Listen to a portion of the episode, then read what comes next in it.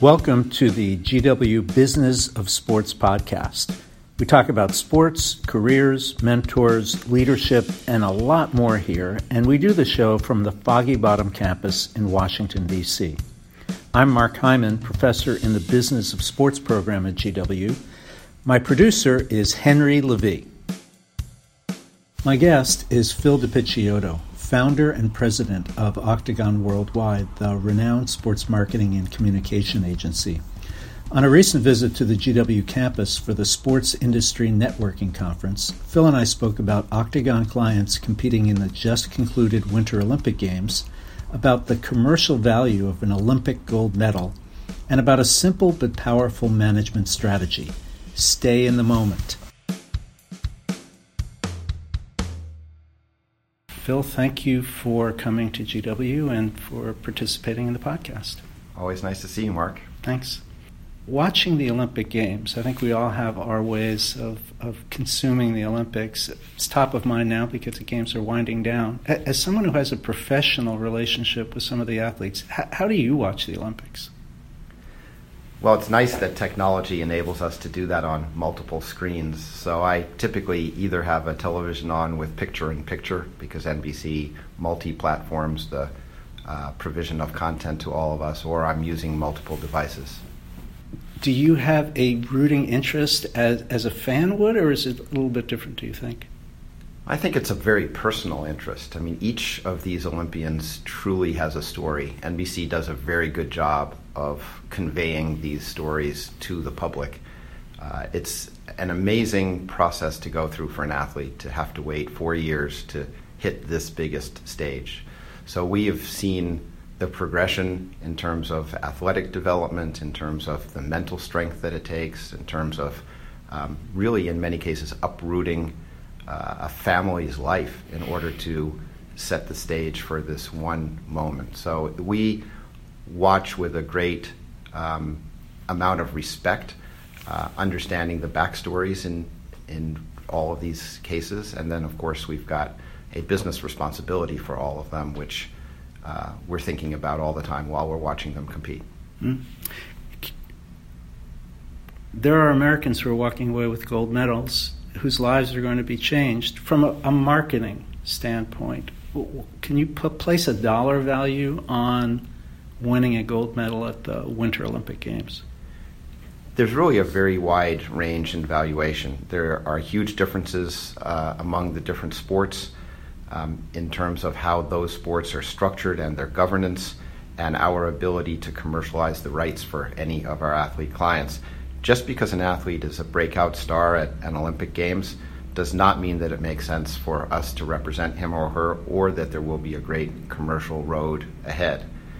Talent brands and their value depends on many factors, including the strength of the endemic companies that support that sport between the Olympic Games, the extent of media coverage the sport generates between those games and the four years between those games, whether the sport is controlled by a federation, uh, whether there are also private uh, events or opportunities that allow for more commercial opportunity and flexibility.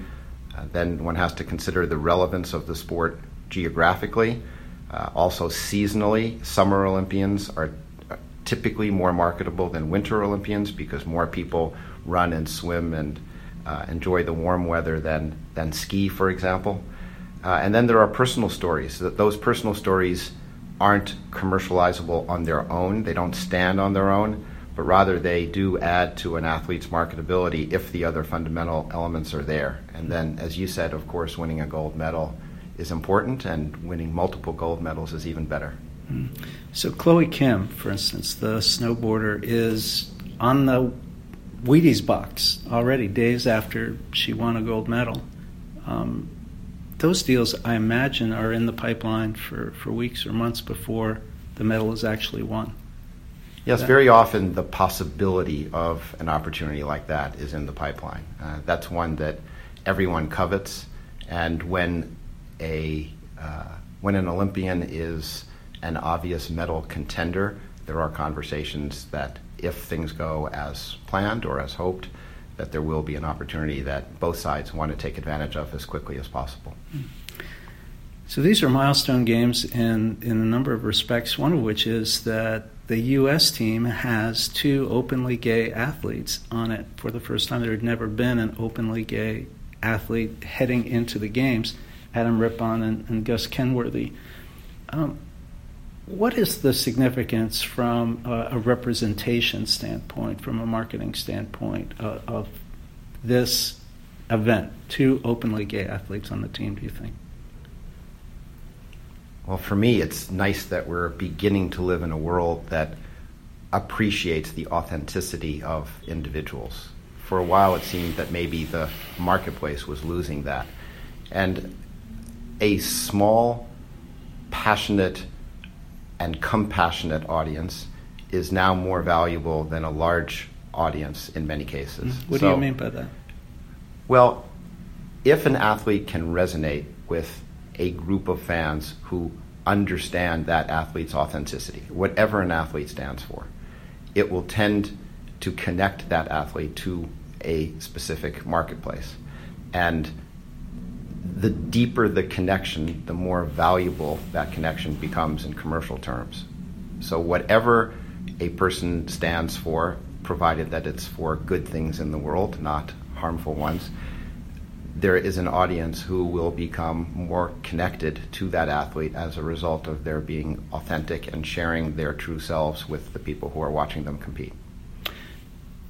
Yeah, Octagon represents a number of former Olympic athletes, including some very prominent former Winter Olympic athletes, one of whom is Apollo Ohno, the famous speed skater, who I think we're probably seeing more of during the Olympics than virtually all of the athletes who are competing because he's working for NBC. He also has a commercial that he's doing with Hershey's.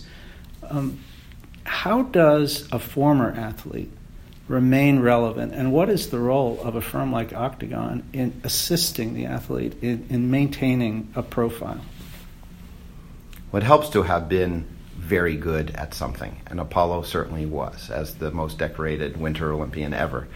He also has worked very, very hard on developing broadcast and voice work, and he has um, trained as an actor he has hosted game shows on television, and he really adds a tremendous amount of expertise and of professionalism to NBC's coverage of the short track uh, skating events. So his relevance has really been established almost independently of his success at prior Olympic Games. But when you combine this professional expertise that he has been very, very dedicated to developing, and you put him in a situation where he gets to talk about something where he is arguably the best ever to have done it, uh, and he can convey a perspective that others can't, it's a very powerful conversation. And I would go so far as to say that retired athletes who become talented broadcasters can actually, in some cases, make a broadcast.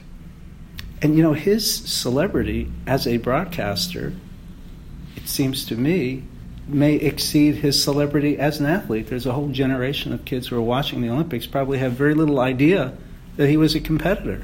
So it's very interesting that that transition into, you know, kind of a pivot to a new identity with respect to sports.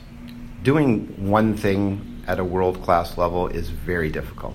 Doing two things at a world class level is even harder, exponentially harder. So he's one of those very talented people who has um, shown the same passion and commitment to his new career as he did to his prior career. Uh, they're independent of each other, but again, once every four years they overlap, and that's what we're all getting the opportunity to see. Question about you and your management style. Um, I assume that you've made mistakes and that the people who work for you occasionally make mistakes. Do you have a, a philosophy or, or principle that applies to I don't know, forgiveness of yourself or of others with respect to, to making errors? Well, we're fortunate to have a thousand uh, people full time working at Octagon who do a lot of things for a lot of different people in a, in a lot of places. And I um, tell them regularly that I make more mistakes in a day than the rest of them combined. So I, I try to be a little bit forgiving of myself, um, although I think we all have very high standards, and one can do, you know, perfect work in 99 cases, and it's that one um, that you don't get quite right that stays in your mind and causes you to lose some sleep occasionally. But my uh, my philosophy is, you know, always be prepared, stay in the moment. We're all very busy, but you can't let that distract. So the stresses that come from time, you have to find a way to shed and be able to do everything with ample attention while one's doing it every day.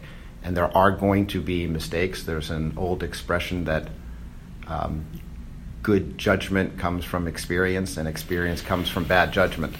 So we're all going to make mistakes, but if one is prepared and if one um, collaborates and makes sure that one is doing the best that one can do, uh, you know, other people are going to cause the need for you to react and pivot um, and not always get everything that you want. Um, but you know, doing your best, always being honest, and correcting mistakes quickly, admitting them, correcting them, and moving on is the only way really to survive. I think in in any profession these days. Would you have answered the same way 30 years ago if we were having this conversation? boy, the, you know, the 30 years have gone by so fast for me that I hope I would have answered yes, but you know, in reality, there there is a benefit to experience, and and I think experience may have helped me not make a mistake in answering this question. So, I would I would think that I would have probably answered it a little bit differently, or I wouldn't have had the practical uh, experience of having gone through enough mistakes to know that they're all survivable if intentions are good, if corrective measures are taken, and if the mistakes are really not due to something that one regrets, it's something that one couldn't avoid. We had uh, Jon Miller on the podcast a few weeks ago, the, the great baseball broadcaster, and of course, you know, he's doing live radio 162 times a year. He's going to make mistakes. And he, he said that his philosophy is it's only a mistake if you don't correct it, which I thought was was quite an interesting perspective. You know, the the transparency for him was was the issue. Um, so, but I, but I like what you said. I think that's very wise. I'm sure the people who work for you appreciate that. I think it's uh, I think it's a mistake um, often in hindsight.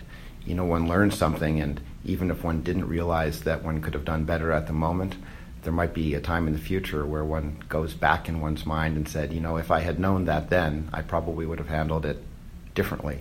But we have to learn from those experiences. You know, you have to learn from the past, but you have to live in the moment and hope to be better in the future. Finally, you're about to speak to about 250 students um, on the GW campus, all of whom I feel confident would love to be you and to have your life and your professional experience. Is there any simple advice that um, that you might offer to students who, who are motivated and um, you know have the the essentials to, to do what you're doing, but are, are trying to find a way in, what, what advice would you have for them? Based on what I've learned from you in this conversation, I would say that it's it would be a mistake for any of them to want to be me. Um, they should not want to be anybody else, actually, and they should not wish for time to fly by. I mean, time is the one thing that we all are given equally. We each have 24 hours a day to live, and these people who are younger and starting to come into a profession, whatever it turns out to be, um, will be able to make enormous contributions in the world, but they have to do it in a way that's, you know, use another word we used before, that's authentic to themselves. Um, wishing to be in other people's shoes, you know, the grass is never as green as, as they think. And I was very fortunate and was given opportunities, I happened to be around people whom I trusted and, and were good people, and I think that's the best advice that I could give to anyone get out there, do things that you love to do, and make sure you surround yourself with good people. Because people who don't share a sense of alignment with you are debilitating. Been great to have you on the podcast. Thank you so much. Fun to see you as always. Thank you. Okay.